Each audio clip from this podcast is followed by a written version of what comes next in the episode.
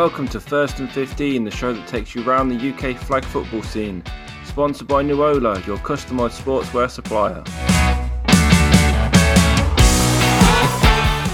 Okay, we're officially live for podcast um, number three of the women's edition. Um, today we are here with myself, Lou, with Heather, and with Ruth again. Sadly, missing Helen this week. Hopefully, she will be joining us again next time. Um, how are you doing, guys? All good? Yeah, good. I can't believe it's been another month. How like the months just flown by. yeah. Seems crazy. I feel like we've had like a month worth of weather in the last two days as well. yeah, I think we've had the same weather as you guys, where it's been like sunny and snowing all in the same day. Ideal. Um, some slightly looser restrictions for you guys back in the UK. Some of you, England, yes, Scotland, perhaps Wales, not so much. No difference. So for, yeah, for Scotland, we just since in the last month, so we we actually we were ahead of the rest of the UK in the fact that we have um, hairdressers, and I think our schools are kind of a week ahead. But then I know kind of coming up, we're kind of behind on lots of things by sort of a week. So we're kind of yeah, neither here nor there. We at the moment um, we can kind of go back to training. It's very much distanced. Um, we're not back at the moment, um, female wise, um, and um, I can't I can't travel to my training because it's out with my local area. Mm. So that's the other side of things is now trying to juggle um, travel restrictions with also just general country restrictions. but I think all of that is hopefully up in Scotland going to reduce uh, like all that travel restrictions are going to go on the 26th of the month. So we're nearly there. We're like two more weeks, and then I can actually go back to training um, you can taste the grass already. Yeah. Fabulous. Ruth, how about you? Yeah, we've been allowed to have people in the garden and we're allowed to go out for walks with like six people. So we've been doing a lot of that and catching up with family, which has been great. It was my little one's birthday just recently, so it was really great for him to actually see people. Aww. Like his second lockdown birthday. I feel his pain. I had two already as well. Yeah. Well, you guys are a bit further forward than us, so I'm glad to hear some people are um, finally getting some normality back. I'm very jealous. We've got our gyms. Our gyms are opening up at the end of this month as well, so um, that's definitely for me like a I don't know. That's the I think 26th of April seems to be the big one for us to be able to do like proper like proper training. Um, is going to be 17th of May, so that's still over a month away. But as long as it's moving in the right direction and we can start doing a little bit more at every kind of um, every sort of restriction easing point, then that's fine with me. As long as we get there, that's the most exciting thing for me. yeah. Yeah, I think we've had people kind of getting out, getting together in parks and things, but no like official training, just sticking to the rules. And but if people do things off their own back, then you know that's kind of yeah, all good. Hopefully, we'll get there soon. Well, I hope that means that very soon we will have proper football back again. So, on that note, um, with the 2021 season apparently around the corner coming up, looking good. We are going to jump in first by having a look at some of the new IFAF rule changes that have been, uh, I believe Jed has uh, very kindly put together the video that we've all had a quick look at. Um, so yeah, I've listed a few of the ones that I found perhaps a little bit more interesting. Some of them are still a little bit small and perhaps a little bit irrelevant, but maybe we can have a quick chat through some of them. Um, so the first one that I think actually causes quite a lot of contra- contra- controversy, controversy. How do you say it? Don't know. Um, that has been controversial. um, which I find funny because it's been specifically with men's teams is the trouble I've had this with, um, namely the some of the uh, Danish uh, Amarod, Armad, Armad, armadillos, um, where we've had a lot of arguments about the color of the flags and the color of the pants or the shorts, whatever word you use, um, as to yeah what color they can be. Can they be the same? Can they be different? Do they have to be all one color? Um, they have now stated that flags may be patterned, which I'm sure Maxime from uh, what is it, My Flag Football will be very excited about. A lot of his flags will now be legal to use. Um, they can now be patterned, but they they aren't allowed to be the same color as the shorts. Thoughts on patterned flags? I, am excited about having. I'm I'm I'm a big merch fan of anything. So any any I like as, as much merch as possible. I think it's, it's quite interesting. If I think of um, pirates, our um, short color is black, um, and but the, you know you kind of get to that whole thing now of you know we have red flags. That's generally what it is. We have our own personalized ones. There are bits of black in the logo that's going to be on the flags. Then it's got, um, and then if you even think as well of the kind of I don't know what the brand is now. I can't think of it off the top of my head. But if you think of the, the flags that we all know and love with the horrible plastic belts that you kind of get, those kind of ones. But the flags oh, on those have like a tag ones. On so, you know, they've got black text all the way down them with that brand that, you know, I'm so memorable, I can't remember. But that's obviously the ones that we use um, all the time. So that's obviously going to be, you know, you're like, well, hold on, can we now use what was this, this sort of standard um, like flag? Um, just, you know, you, you know, no, no one's ever sort of second guessed sort of that at that precise moment. But I'm all up for the more branding and more merch and going wilder with it though. I'm definitely up for that. I uh, I agree. I think the I think the merch belongs to the sport. Let's be honest. Everyone in the game wants to have their branded stuff. Uh, Ruth, an opinion? Irrelevant. I don't really have an opinion. I mean, yeah, it's got to be a different color to the color of the shorts, um, and it's great to be able to have some kind of personalization. You know, stand out a bit different. Uh, does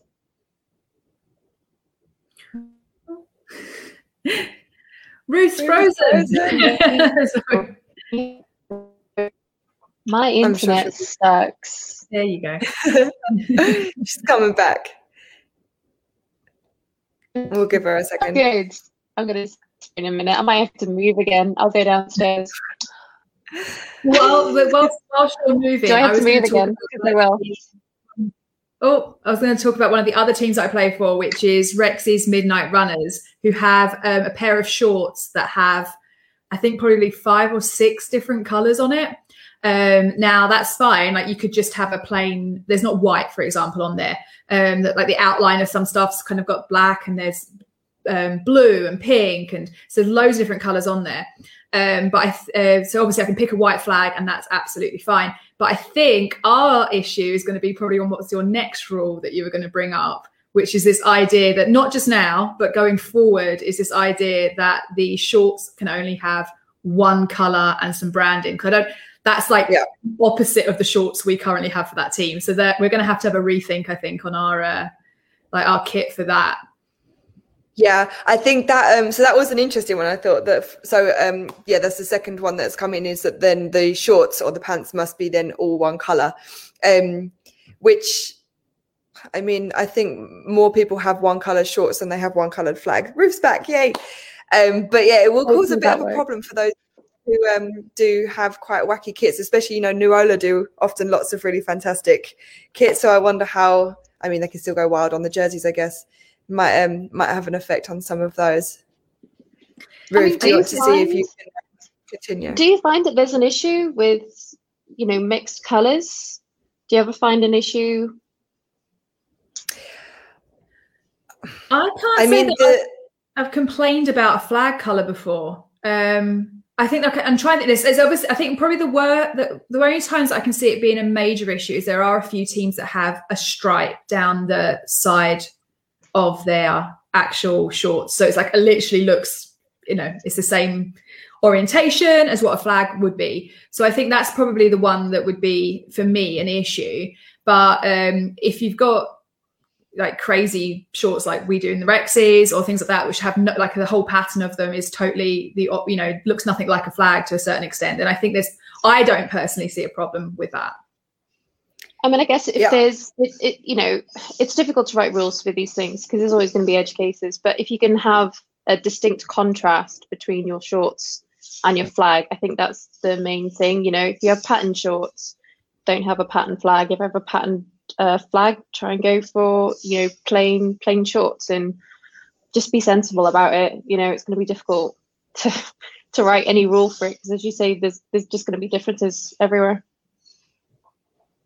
Yeah, absolutely. I think um, I think what you say, Heather, about the the band down the side or the line, whatever, is sometimes mm. difficult. The only other time I've seen it been an issue is I think with the one of the Austrian teams where they had uh, Danish team, sorry, where they had white shorts and like really, I think quite light grey silver flags. And I know, I think I'm pretty sure they were told that that wasn't legal because it wasn't contrasting enough. But I don't know. I um, I actually feel more strongly about the next point, which is that there's a minimum standard of flag, so the design or the strength to pull the flag. Um, I know there was a lot of discussion around this new concept of the shrooms, which are obviously way harder to pull. I actually don't have a problem with them because I, I think if you're there for the tackle, you're there for the tackle. And I, I, hate that people can run and their flags just fall out. It's like a bit of a ruiner for the game. So I think the shrooms I personally don't have a problem with. But in terms of like seeing some flags that are shorter, some flags with Velcro, some flags that are super soft and wavy in fabric or whatever, you know, in a sport that's at the level that we're at now, I don't see why we shouldn't have a minimum standard for the actual flag or the belt or the popper themselves. So that for me would be more of a of an issue. What do you think on that, Ruth? Is that um, perhaps something a little bit more worth having a rule about? Again, it's going to be difficult to write anything as a standard, um, especially as sort of things change and develop. You know, I've not been playing for that long, but then I think shrooms are fairly new um, so it's, it's always going to change. It's always going to develop, which is one of the reasons why we need to amend these rules. Um, but how are you going to assess something like that? I guess would be my counter question: is how would you determine it's kind of fairly qualitative? Yeah, I mean, I think at least a minimum standard of size is good. Potentially mm-hmm. even a minimum standard of material. I don't know if you can. I mean, like for example, I would say no Velcro. I think for me personally, Velcro just seems a bit stupid. Um, the other thing that we did. Um,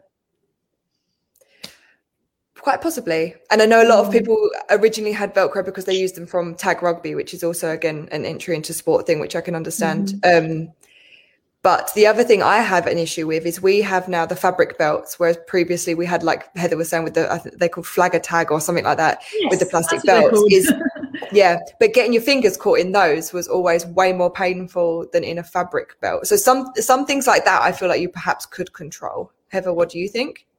Yeah, I think um I think there's definitely should be like minimum the sort of size, the actual sort of size of the flag.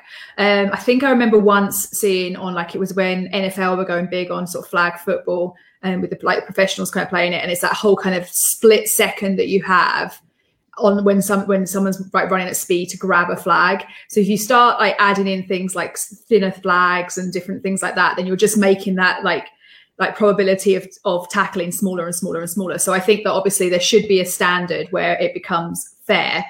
Um, but I think from the shrooms kind of angle on it, I remember at first with shrooms being like livid as a defender. I was like, this is not fair. You know, this is going to like, and you know what? It kind of once you got a few people that's on your team and you're practicing with them week in week out, it becomes like the absolute norm. And it, if anything, it's going to only make you tackle better and be you know because you have to be better to a certain extent. But yeah there's once you kind of have that as the new sort of standard then you know th- that's sort of fairness as well. I think with the yeah the, the flag actual the belts i remember once uh, when i was refing it was the first time i'd ever refed a um, flag game and it was for cadets um, so younger kids, I think they're all roughly just about sort of 10 to 12, I think, actually, the age group. And could they get their flags back in? Oh my goodness, every single play, trying to, like, I'm on the ref crew trying to help them get their flags back in, trying to get the flag belts on for them when it's those really plasticky ones. Absolute nightmare as well. So I think it's good to have options um, and certainly, I think for the sort of the younger age group, those like fabric belts are great with the kind of ones where they've got the buckles in them as well, rather than having to try and get them to teach them how to thread the belt through, things like that. I say this for kids.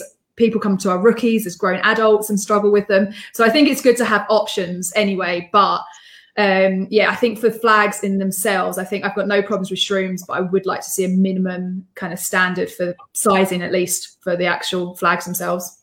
So, do different levels need different standards?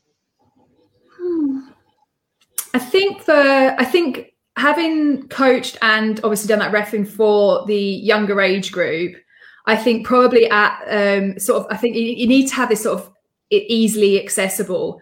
Um, mm. And I think you know if you're if you're taking up so much of a practice time trying to get them to like flags in and putting belts on, you're just eating away to kind of just getting to the fun stuff and getting kids involved mm-hmm. in the sport. So I think probably for that, you know, I think there probably should be like an option that maybe is a little bit easier for them to use at a younger age group. And um, but then I, I, again, that's not then cre- creating accessibility if you've played cadet or you're playing it at a younger age group, and then all of a sudden you turn up to adult flag and you have to have a new set of belts and a new set of standards. Obviously, that's going to have a cost implication as well.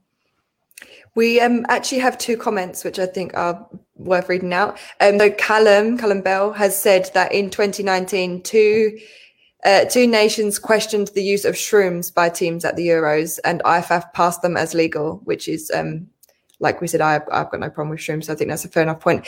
And Martin Cockerell has actually messaged to say that flag size has always been in the rule book, which I can obviously imagine that that has been a standard rule for a while. I just, I'm not convinced how much it's enforced, but um, like Ruth said, these changes need to be made every now and then, and they've probably just done some minimal updates when they say that a minimum standard for flags has been created. There's obviously already been some kind of standard there, but interesting point nonetheless, especially when you consider, like you guys have said, across different age groups and different countries or whatever, perhaps um, those standards are taken more seriously or done in different ways. So I think that's at least a good discussion to have.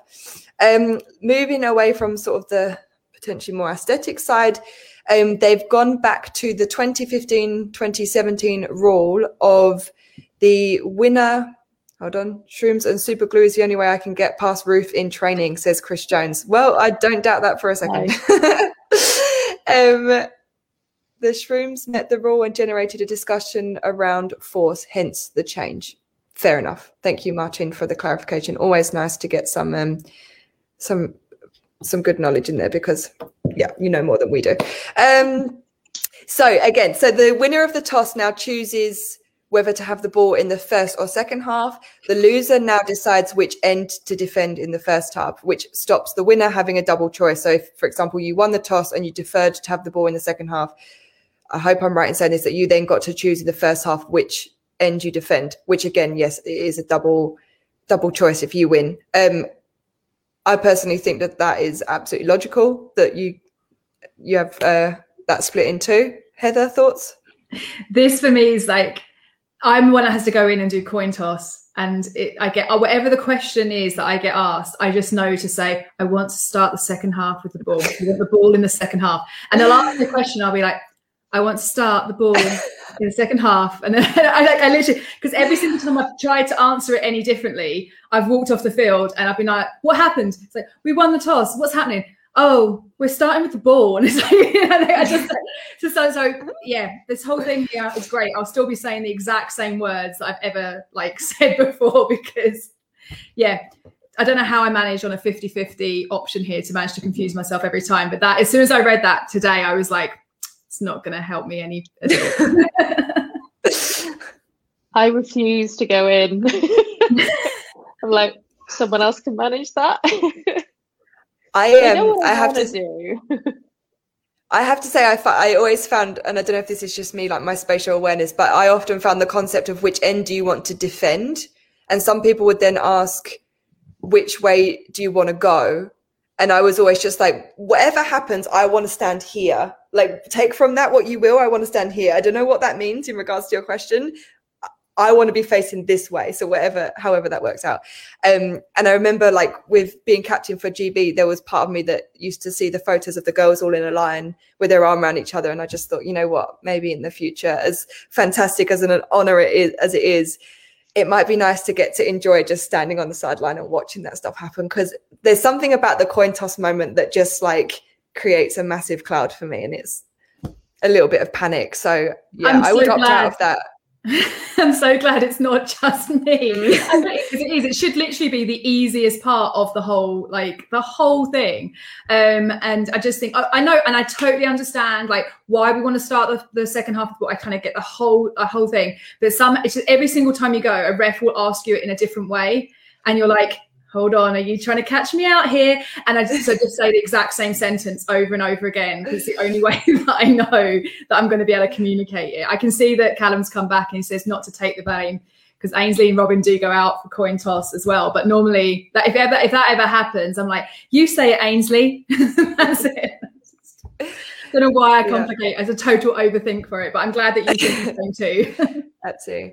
But I think I think the rule of having the winner only choosing one or the other because I think there are some points in sport where you you don't want the uh, like a coin toss to basically decide the game, and I often found this with cricket where like if you um, win the coin toss and you get to choose whether to bat first or second, sometimes as much as you can't put it all down to being first or second, it is an absolute game changer at times, especially in a sport like that. And I do think if you have too much decision in the beginning of which direction you go and when you get the ball and and and and, and it it does end up piling up a little bit. So I do think it's you know they changed the rules in the interest of the integrity of the sport and to not allow one um like an offense or a, or a team to have a, an advantage of the other one. So I do quite like that they've uh, that they've changed that rule. I'm kind of I'm in favor of that. I think that's a good one. Um, Still be avoiding it. still be avoiding it. Let's just stay out of it. We've have we've got our opinions, but we don't need to be involved. Just write it down on your hand and you go, uh, that one. that one. Um, and slightly, this is, I think, a slightly bigger change than perhaps is uh, intended, or not intended, but that it's marked out to be, um, is a change to the running clock. So in the last two minutes, um, in a standard game, obviously not so much tournament like Big Bowl, whatever, but where the last two minutes is run as a stop clock. So the, the clock will stop for certain reasons. Um, they've introduced a rule where if the score differential is different at, at, the two minute mark, exactly, if the score differential is bigger than 30 points, so if it's 30 plus point lead by one of the teams, so the game is considered to be clearly decided, the clock will basically not stop. It will stop for, I think they used administration reasons only, for example, an injury or something. Um, so I think the intention being, especially within tournaments, that games that are basically obviously decided will um, end faster and just keep the tournament running a little bit smoother. Um, but this is decided on the two minute point. So if you go above or below 30 points within the two minutes, it doesn't change. The decision is made at the two minute warning. Um, Ruth, what do you reckon about having the running clock continue? I mean, we're a very much a, a team that will just go right to the end. So even if there's a 30 points difference, we'd still be fighting. Um, so any advantage we'd want, you know, 30 points at that point, yeah, you're probably not, but still, I'd want it to still feel fair. I mean, things like tournaments, maybe you just want to have a break at that point and you just want to run the clock out. Um, yeah, I'm I I'm I'm a fighter. I want to I want to keep going as much as I can. I think I actually have to agree with you a little bit on that one, Heather. Response. Yeah, I think I've been on both sides of it. So when um, East Kilbride Pirates started out, we were on the wrong side of a 30 um, difference score. But that's where you learn from, you know. That's that's like, typical of me to think that I'm on the losing side at that point. if I was 30 points down, what would I want? yeah, but if you're 30 points up, you don't care anyway. We're kind of focusing in from yeah, that side. So that's fine. Yeah. yeah, yeah. I think like we we and that's where you learn from it though as well. You're not that's where you're kind of getting game time and like I think you you know, you just you have the opportunity to keep trying different stuff. If you are on the other side of it and you're 30 points up, that's again when you can maybe try some new stuff as well. Um, and then also because you haven't got such a risk, it's also when you can obviously is when you've got bigger squads is make sure that everyone's getting a shot and getting game time too. There's lots of traveling involved and people will travel down. Um, and you know once you've got um, you know you can and you can obviously rotate people as well so again it's kind of giving the opportunity for both both teams to try new things get game times I don't want it to kind of it is it's rubbish when you're the one that's losing by 30 points and it is disheartening. But at the same time, it's you know, we've got an entire East Kilbride Pirates team that have come out of that and, and are now like successful. So, you know, you can't say that it knocks people so much that it, you know, it puts them off the game. So I don't know, it's a difficult one. I can see why it's happened, but it also sort of has taken a bit of flexibility out of, you know, trying new things. How often do you yeah. think it's seen? What was that? Sorry. How often do you think it's seen? I'm not really sure I've seen it that often where there's been like a 30 points different? I would say it happens usually more in like the first rounds of tournaments. So, you know, for example, at Big Yeah. Bowl or King Bowl or whatever, perhaps more the group games where you've got some teams who are, which to, to Heather's point, they're there to train and to learn. And perhaps in this case, then it would be a little unfair. Um, the, the flip side, actually, I was thinking about is it just a thing from the point of view of being down by 30? But actually, I, I was just discussing it with my husband just now with Benny, and he said um, that means that there's, you know, they often have a challenge of trying to get 100 points in a game. Um, and there are situations where you get through to quarterfinals and whatever on point difference. And if you've got a game where you are heavily winning, then mm-hmm. sometimes, you know, I know perhaps it's not the most fair thing on a team that are not doing so well, but you sometimes might need the points. And if you've got a game where you can score easy points, you know, and it's the difference between making it through on point difference and not, then you do actually lose out on a little bit of time to score a few extra points. How how many points you can make, I don't know, but you know that that is one thing that it does reduce your time a little bit. Um, I mean- Martin has nicely commented it is more common in international events where you may have a large disparity between nations. Yeah, exactly. Fair enough. Totally Yeah, agree. that makes sense. And I guess, you know, if you're going for like a weekender tournament and you're on the first day and you kind of just want to, you know, get get some rest in, then it kind of makes more sense. But having come through the Six Nations, I agree points difference can make a huge difference. Exactly, exactly. But at the same time, a, major tournament, for perhaps a world championship or a European championship, you are there to play the game, it, not just the actual game, but in terms of um, the tactics and stuff. And taking a break and having a rest, if possible, is obviously very beneficial. So again, a, a rule I can definitely understand, get on board with. Um, let's. I won't go through all of these because we have actually used up a lot of time. Um, I would one. actually, I would jump to Martin Jacobson has written Austria versus Finland women at Euros 70 0. So Mhm. okay, there's there's a very big example of we'd have to ask maybe Finland's opinion on that. Whether I mean they probably fought to the end, so we'll, we'll never know. But um, one thing, US versus India 80 0. Thank you, Martin. So there we go. We're getting we're getting a few. Feel free to write in lots of different ones so that we can actually see some Yeah, of these big love it. Um, so what I, I would say, let's discuss perhaps one more rule, which I quite uh, like, perhaps in just I don't know. Let's see what we think of the concept of challenges. Um, so once in a half and once in an overtime, the head coach or captain may challenge a ruling on the field if it's felt to be incorrect. Now, this is only referring to an unsuccessful oh no sorry only referring to an error in a rule application or some kind of penalty enforcement and not on a judgment call which i think is fair enough because the what the ref says goes and we don't have var etc but you know again in tournaments perhaps where you don't have a professional refereeing crew um, where they maybe make the wrong uh, rule or the wrong five yard, 10 yard loss of down or not, um, to be able to have a challenge from the head coach or the captain. Heather, thoughts? Yeah I, I, think i think probably i can think of instances where um we've had challenges for yeah the rules not like the the, the penalty being not the correct penalty for the decision that's on the field and things like that.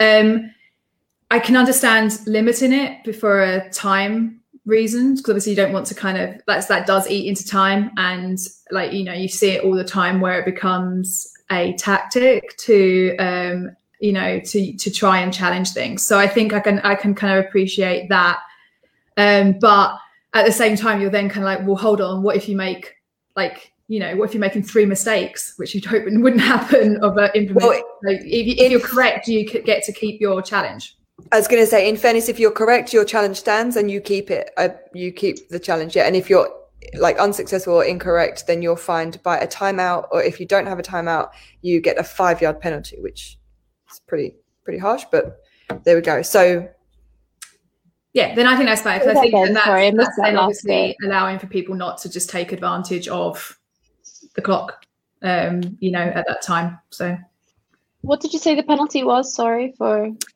If unsuccessful, you lose a timeout, and if you don't have any timeouts left because you've already used them, then you get a five yard penalty. I presume on your next play. Um, Martin has just commented for us this allows for a stop in the game when the coach believes the rule is wrongly applied, whereas previously this was not allowable. I kind of like that it perhaps creates a little bit of a, a, legal or formal structure around the concept of a challenge um, and not just constant whinging or complaining or, you know, refs, for example, ignoring you if you are correct that the game at one point is legally allowed to, you're within your right to stop the game once. I think it actually at least puts that into some kind of structure. I quite like that. So long as it's the uh, coach or the captain, right? Not just everybody. Yeah, but yeah. I do believe that's always been the case, or at least on a good sportsmanship level, whether or not it's in the rules, that it's usually the coach or the captain that should mm-hmm. um, should say something. Martin Jacobson, will it apply for the number of downs? I remember Panama having five downs versus Denmark. Oh, I love a, I love a five down. I love a five down drive. That's always they're always great. I think yeah, on the other side of a few of those before as well. Yeah, the funnier one is when none of you realise and then you watch back game footage and like, hold on a second. Um, Callum Bell will be interesting to see how tournaments like Big Bowl and Flag in New Year implement it, if at all, with a running clock. I'll ask Benjamin. Flagging New mm. Year. We'll see. Could be interesting. Okay, let's leave it there for rule changes. Um, we're going to have a nice, fun discussion now on um, a topic that we've been discussing for a while behind the scenes. And I'm quite excited to air this one out in public. Um, our favorite service stations. So we're constantly talking about how uh, much we drive up and down and back and forth and here, there, and everywhere for our game days. Um, and it led to some very, very interesting chat on our group about uh, the best service stations. Unfortunately, Helen's not here. I feel like she did have quite a big opinion on this. Yeah, very opinionated. I think we we may have to just grab her um, opinion on it next time round. Um, Ruth, do you have a favourite service station? Gloucester. Why? Hands down. Sell it to us. Why should we be going to um, Gloucester service station? Because it has so many like it's like a farm shop and it's got you know like it's not your usual like um try not to use branded names but you know it's not usual like fast food and you know news agents and stuff like that. It's like farm like farm food and you can just do a whole like shop there as well while you're there um, which is really nice. And then they've got like all the you know loads of meat if you like meat, but they've got all these pastries. So if you go in the morning, you can pick up an amazing croissant. And then if you go like in the afternoon, then they've got like hot sausage rolls, which are primarily, you know, little pastry and a lot of the sausage, which is the way to go. Um, to go. Which is the way to go. Sorry, vegans. Um, uh, and it's amazing, really good food and a mince pie the size of your face at Christmas, which is even better. I feel like yours completely goes against my. Well, if you talk to Phil Gaydon, who was always in my car, uh, our logic combined was always just stop where there's KFC. So I feel like you have gone the other end of the spectrum, which as an older, more mature person than I was in my uni days, I feel like I might go with you. I would be tempted to stop off at Gloucester for sure. See, I've never had a KFC. You haven't lived. It's awful, but you know, after a long game day. Oh, the thing is though, I'm always like I've been I've been exercising loads. I'm going to capitalize on this rather than like fulfill the calorie deficit, which I know I should be doing, but I'm like I've been running around a lot. I'm just going to like try and keep this good like good method going and try and eat right. This is a very end of the spectrum conversation because I feel like I know sorry, Wolverines, a lot of people who are very much the other end of I've earned this big fat bucket of KFC chicken. So I think obviously your way is the way to go, but boy, do you have some restraint, I have to say. no, I don't. that's what I say to myself every game day. I'm like, I've made like, you know, I'm gonna like this is gonna be a positive, but I think like I am I'm like the opposite of Ruth. So first of all, the most important thing for for for us when we kind of do our game days is we're normally about four and a half hours up the road or yeah. four and a half hours down the road. So whenever we stop on the way there, there's a there's a service station that's like an hour and a half down the road, and if someone needs to stop to go to the toilet, I, I, it's like the worst decision that can ever happen ever because you've then got the whole rest of the journey, and you're going to have to stop again. Then it just drags out even further. So it's one of those things you get in the car and you try and go as far as you can before you need to stop. Um, so there is a couple that are around about the sort of same um, like area, which is Lancaster Services. Um, or if you go a little bit further um, south, it is uh, Charnock Richard. Um, so we've had disasters that have happened on the way back to Lancaster where like Burger King just had nothing. All they had was fruit shoots for drinks for a start um, on the way back. And um, they'd run out of like all the chicken options and things like that. So that's always been uh, like a hit or miss on the way back. You could stay on a little bit longer to Gretna, but then you're only an hour and a half away from home, so it's too late. I'm a Charnock Richard fan, and for the opposite reasons of Ruth, and the fact that I like the brand because I know what I'm going to get. So I'm if I go you. there, I can walk in and I can go to the supermarket that's in there, which is one of the two posh supermarkets you get at service stations, um, and make sure that I've got decent food as well for my like like sort of for the rest of the day. Because if I end up going to a cheap, horrible shop, is going to have a pasta with too much mayonnaise on it or something horrendous that's going to make me feel just disgusting on the sideline. So at least I know with that particular one, exact I can walk through the door and I'm a creature of habit. So I'll be like, I'm having that on the way in, which is normally a porridge and a coffee. And then I'm going to have that, that, and that for my snacks and my meal. And then I have to say I'm a KFC on the way back as well. So I feel like I've pegged KFC. myself as this healthy eater. I'm really not. I just use like game days and tournament days as an excuse, as like to capitalize on it. I'm like, I'm just gonna eat okay, just to help. So you do still have the cheeky McDonald's here and there. nope. I prefer a pro- I prefer a proper burger. Like I'm not gonna go Okay, all right. McDonald's awfulness. Oh, by I the want- way, if anyone comes to Big Bowl next year, there's a new burger takeaway place here, which is unreal. So we, if you want a good burger, we'll hit you up with that. Um, I was thinking it was quite funny that all of a sudden uh, that Martin Cockerell and Callum Bell had gone quite quiet on the old chat, but Martin has popped in and said that uh, anywhere I can get noodles and churros. I've never seen churros at a service station, but that is ideal. Martin, I'm with you on that. Uh, Callum, right on point, has just said, "You sure your favourite isn't the South Southwaite Services Greggs Heather? Is there a story there?"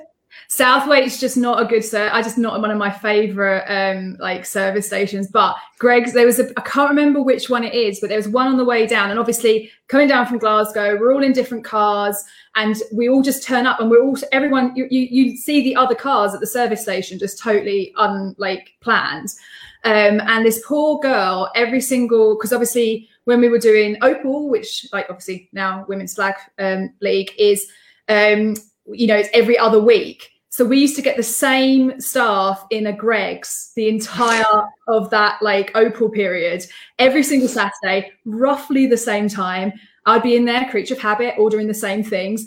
And I literally wonder what they think when, you know, that's all over. Like, what happened for the last eight weeks? What what were all those people dressed in black and red that turned up at like eight o'clock every Saturday at our Greggs? so yeah, we're like we're, as soon as we arrive, we're away again, and they never see us. Um, I do. Well, you're obviously a memorable crowd of people. Um, I'm starting to think that we should just get Callum on the show because his interest in um, on his, his interest in services is. I didn't think it could get worse than us, but actually, he has some strong opinions. No one's mentioned Wetherby. Uh, Scotch Corner is a solid average level stop. Can do worse, can do better. So we're actually we're in we're into tiers a now. of how these now, services yeah. are. I like that. Um, Martin's piped back up with Cambridge services as both, so it's normally uh, the start of trip or near the end when going home. This is another important thing, like Heather mentioned. You've got to plan where to stop. You don't want to be too close to home, but you need to get a little bit under your belt first. I go out of my way for Gloucester, I will say. So I love that commitment. I've got-. I got I've got two routes generally to go north. So I can go up the M50 or I go along the M4 and go up the M5. But if I go up the M50, I actually miss Gloucester. So I'm like, do you know what? I'm just going to go M4 then M5 route so I can go to Gloucester. Just Gloucester. start praying for traffic not so you've got an excuse. because my husband puts in an order. He's like, "You going? You going to Gloucester? Can you get me a sausage roll? And can you get me some meringues? And can you get me like some croissants and stuff. So it's not just for me. I think my next UK trip, I may plan a, an extra trip to Gloucester just to There's a check out few different services. yeah, there's a few different like farm shop services like cropping up now. I think It is a genius Andrew- idea. oh yeah, so good. I have to say the level of service stations in the UK is way better than what we have here in Germany. Maybe I'm biased because you Oh, can't be a good WH Smith every now and then. But um, Mm. a, a slight spoiler alert for anyone who used to go to Gretna, uh, they have unfortunately got rid of their Guitar Hero arcade game, of which uh, about which Callum is devastated. Okay, Callum, just keep sending your um, your suggestions, and I was going to say we're different we're different ends of the country, really. Well, yeah, we are we are talking different ends. I might, I think, I'm sure we used to stop at Watford Gap, which since googling, obviously because you know preparation, research, and all that, is apparently the oldest service station on the M1. Was opened with the M1, maybe it's the oldest one in the country. I feel like that's what it said. So Callum has said Tebay, and Tebay is our equivalent of a, a Gloucester by the sounds of it, because that's the farm shop one. I was going to say Um, I've never heard of Tebay. But I won't stop there because we stopped there on the way back. So when we're kind of getting to Tebay, you can be after nine o'clock at night trying to get home, and Yeah. it's kind of a, you're putting all your eggs in one basket. And I turned up to Tebay one time after playing flag, and there just was nothing left. There's literally no hot food Um, left, and that was devastating. That's like because you I need need a hot dinner after playing football all day, and oh, that was so. I've never forgiven Tebay for that, so that's definitely got that's got ticked off my list. But yeah, good farm shop does all the good stuff there as well. I'm pretty sure it's only ever happened once that KFC's run out of chicken, so you're usually pretty, you know, pretty good to go on that front. Okay, um, I think between Southwaite and like- Lancaster, Sorry Callum's Tebay is.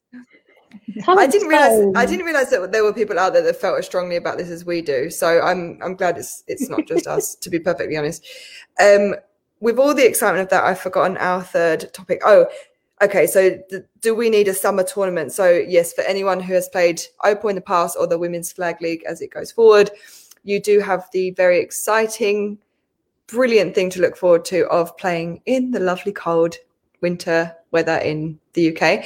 Um, I definitely attribute my broken leg at finals day a couple years ago to the cold weather because, you know, touch wood, I don't usually injure myself that badly.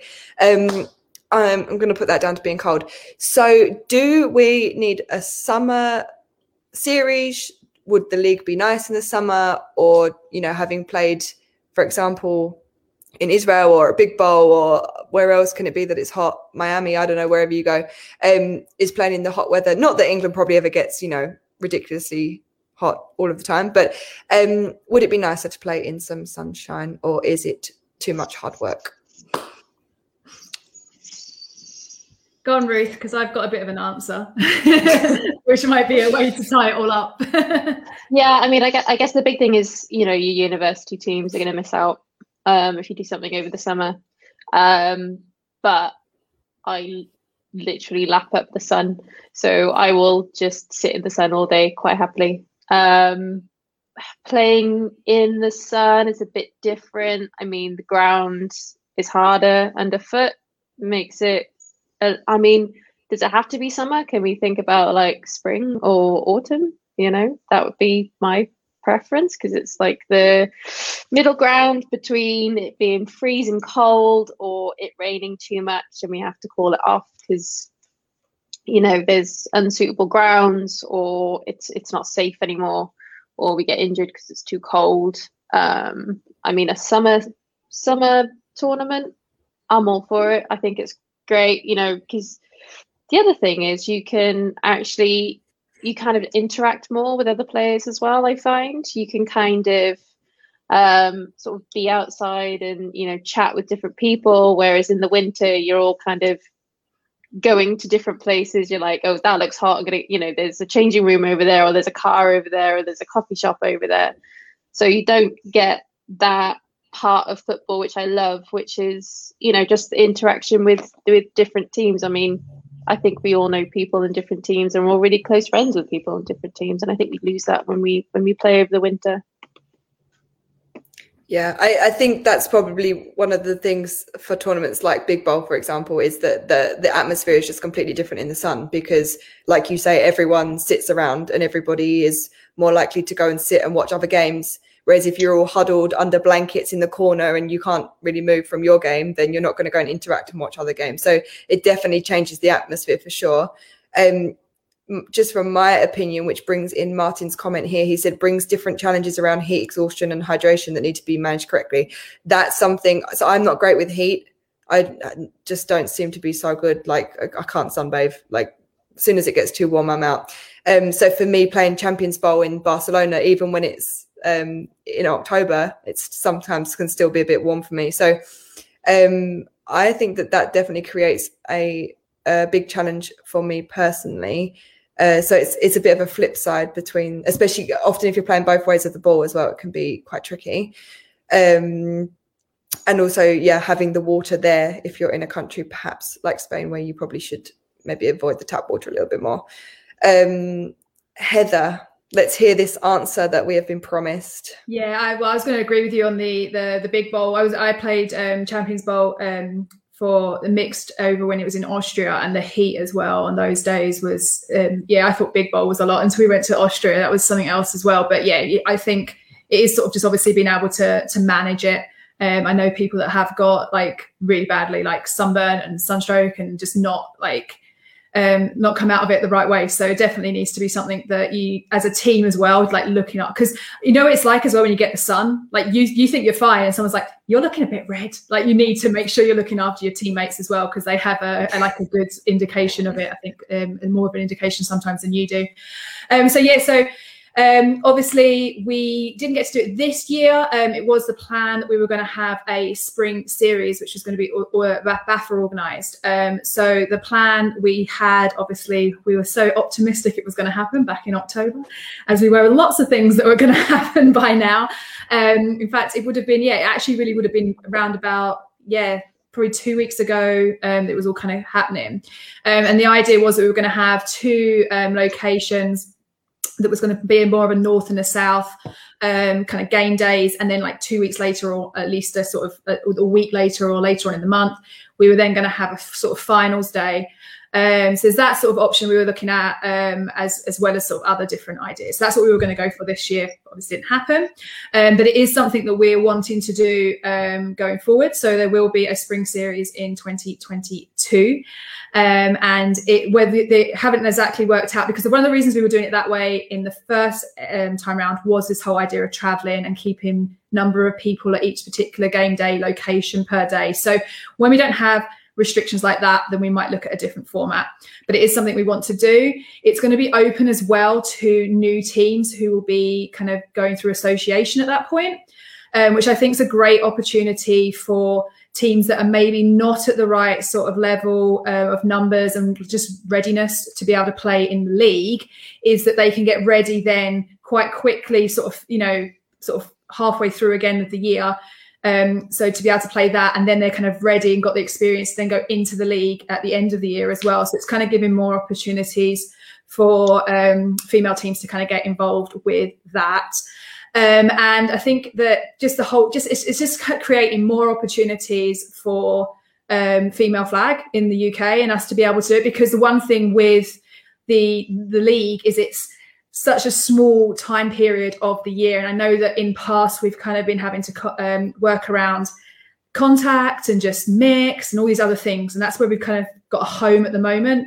Um, long term, who knows what's going to happen? Because I know dates are changing um, for other parts of BAFA, so we'll see what might become available. But I just think that we have this. Hot, we're all we're all in a team for an entire year, and it's all for like ten weeks of football at the end mm. of it. Mm. So just trying to get more opportunities. So yeah, spring series 2022. Um, get, let us get the organised on the league first of all, but it's going to happen. So definitely have it ready in the diary.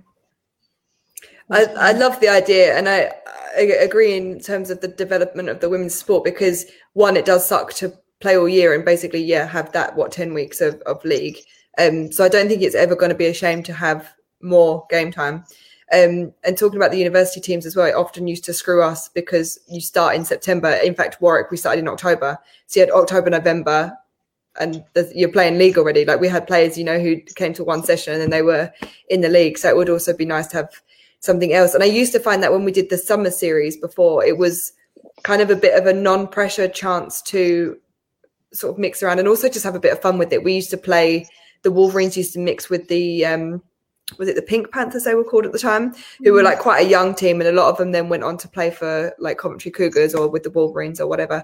And we ended up, I think we even played pink bowl together as well. Like it just became quite a fun thing that we did, no pressure, who could turn up on the day, get some game time.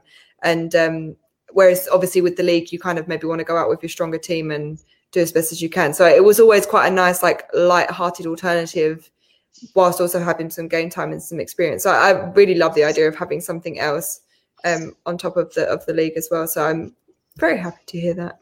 I think it's just going to add more development to everybody because if I think of of how we train at the Pirates, it obviously all this like it just ramps up from kind of end of summer to to the October November um, sort of time for the for the league, and then we have we now have obviously Flag and New Year in January that we take part in. That's our sort of like our home tournament because it's right on our doorstep, um, and then we have you know we try and aim for like a European tournament. Um, and obviously, in all of these instances, we we you know again get training um, you know it, it, you know as much as possible before that.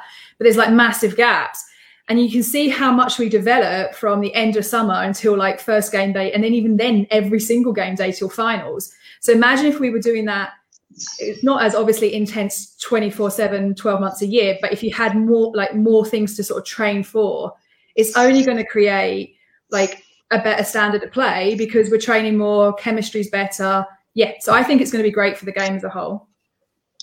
Yeah, I think you're right as well in terms of you can rely on international tournaments. You can go to Flag and New Year, to Big Bowl, to King Bowl, Pink Bowl, Champions Bowl if you qualify. Like you can, you. I, I mean, for sure, our calendar is usually every other weekend football, but at the same time, you've also got a lot of people who can't travel, don't want to travel, whatever the reasons are, kids, money, I don't know, anything um, it's also nice to be able to create a home alternative as well because it shouldn't be expected that you have to go and play abroad if you want to fill the rest of the calendar year. So I think that's also a massive benefit. I think it's, it's got room to develop as well. So like if we're sort of talking at the moment that you have maybe a one game day and then two weeks later another game day, like you know, there's nothing to stop it in like a couple of years time having you know a couple more kind of like almost like a little mini league again where you could have um, like different pockets of you know two di- like around the UK. So you could have like even north, like middle and south, and and then again you still meet on a sort of finals day. You know, so it has room to develop as well. Um, I think that as it, the fact that it hasn't actually got um, a sort of definite sort of structure. Um, it is literally there to kind of kind of create more football in the calendar as we can change it. So as we get more teams, or you know the popularity of that increases, then it's obviously got room to grow and to you know become beneficial um, by you know as, as, we sort of see fit. Absolutely, Sounds, awesome. Sounds fantastic. I'm very happy about that. Coming back to like playing in summer, do you think we're better at handling cold than we are at handling heat? Like if you talk to people like, oh, I've got a game, it's going to be really cold. They're like, oh, have you heard? You know, you can have like latex gloves under your gloves, and they've got a million different uh, like tips for you for how you can deal with the cold. But very rarely do you have tips for playing in the heat. Do you think we're better at playing in the cold? I definitely I mean, again, like I said, I'm not great with the heat. I definitely do. I think you can do more for the cold. Like you say, you can layer up and mm. get warm. And once you're playing, like even when you're playing in the rain and it's wet, like once you're playing, you're in the game, you've got the adrenaline. Whereas when it's hot, you know, like if you if you've got a dry mouth and you're panting and there's not I don't feel like there's much you can do to like counteract that. Added to which I don't know if it's like the British stereotype, but when you see the teams usually unfortunately from the UK at Big Bowl and King Bowl, Pink Bowl, wherever, you um we're often slightly more pink and not quite so good at wearing sun hats and staying in the shade because it's your chance of getting a tan and maybe just generally we go too hard when it's sunny anyway. So I don't know, maybe that's a that's a bad stereotype, but um I definitely know I got burnt quite a few times at these tournaments before I sort of learned my lesson Mm-hmm. out of it. I think the people that Um, complain the most at um, the cold games are the coaches because they're the ones that aren't running around. They're the ones that Yeah. moan and moan. I'm so cold. It's like I'm fine, like running around. But um, but yeah, I think. I, yeah, I think as- Martin's obviously put it there as well as people prepare more for the cold. Like my kit bag going to the like October, November dates uh, is something special. It's, I've got doubles up of every single layer possible because there's no way that I'm going to get get cold. Um, I do think that in that kind of way that when it goes too far though, when you get hot and obviously sunstroke or anything like that, when you get too cold, you can't bring it back. Like once you kind Yeah. of get to that point, there's just it takes, you know, I feel that sometimes it takes a good couple of hours before you're like, oh, I feel finally, I'm not, you know, I've, I've thawed inside, you know, Feel toes again. well, Yeah, that is the craziest Mm. one. Like still in the car freezing and you like get home and you just put your pajamas on and you're still freezing. But then I feel like you there's a it must be the British thing in me. Like you feel like you earned it then you're home and you're rested and you've done like a good day's football when it's when you're finally starting to feel your toes again. Yeah. Yeah, I think if we were to do something in the summer, we'd have to kind of, I don't know, tips on how to prepare. Like, you're not just hydrating on the day, you're hydrating like two days before and yeah. things like that. I, I've definitely been, yeah, playing football with people who were not prepared for heat. Yeah. I think that's the thing as well when you go out to a European championship um that was so for me in which was the first one Madrid and that was really hot and you do obviously start to take it more seriously than perhaps you would just like a fun league or anything and that was one of the things that our, Naomi our like uh, fitness physio Mhm. whatever at the time was saying like you need to start drinking a lot of water and you need to start doing it early you need to get your body used to it so you don't have to be going to the toilet every 10 minutes which was absolutely me because I literally don't drink any water. Like I'm so awful. I have to have my bottle here so I physically see it. Um, Yeah. that getting that like a long time in advance as opposed to just on the day being like, right, I've got to drink a lot of water today. Um, it is actually, yeah, it is interesting that there there are some things you should do to prepare for the cold, uh, for the hot just as much as the cold. Um, when officiating games, I wear base layers that keep my core warm, not so worried about my extremities. Well, Martin's happy to happy to lose a limb here or there. Uh, Pinto was hot. I agree with you, Martin. That was horrific. Um, but it's interesting what Martin has written here about. Um, I'm obviously talking about playing in yeah Pinto in, in Spain or in Italy or whatever. But it, when you're talking here, so Panama and Miami, 30 plus degrees with 80 plus humidity. Ask Dean how Miami affected him. I'm sure there's a story there. Um, must be an absolute different ball game as well. I can't even imagine. Mm. You can So always come and play up in Scotland during the summer in the UK. We could just have our summer series there. Because I'm going to get, I get, I'll get now from everyone up here. we have, we have our moments. We have nice days up here, but yeah, I mean, yeah, it's. I think I, I, I'm a, from the accent. Obviously, everyone knows I'm from down south. So, um, yeah, even at any time as well. When even we're traveling down in like in the October, November, December. Believe me, if you think it's cold when we're playing there. Imagine what we've just come. from. We had one actually where I slept the whole way, um, literally like the whole way down to Scotch Corner. Um, and I woke up and there was stories of like snow drifts over the road. I think that we had one car that got stuck in the snow and was late to get in there on time because I know. So like, yeah, there's yeah, the tra- Different travel- ball game. as much as the issue, I guess, uh, when it comes to these winter dates. Um, but then in saying that, obviously we all had snow in the last two days, so you never really know what you're going to get in this country. Well, that is true. I, we did have a summer series once that was boiling hot, and then we, it was completely rained off with horrific thunderstorms. So you also can't have it both ways. So you live and you learn. so yeah, that's our three topics for today. I hope that they've been interesting for anyone who's listening. Thank you very much to the lovely people who've been messaging in and providing us with some uh, service station banter on our third podcast today. Um, Heather and Ruth, thank you so much for joining, and I'll see you guys in a month, hopefully with Helen back, or maybe with some other guest faces as well. Um, yeah, thank you very much for for joining. Bye, Pleasure. everyone. Bye. Bye. That wraps up this episode. Find us on Facebook at First and 15 Podcast. Give us a like to keep up with all of our shows. Also, check out our sponsor, Nuola, for all your customized sportswear supplies.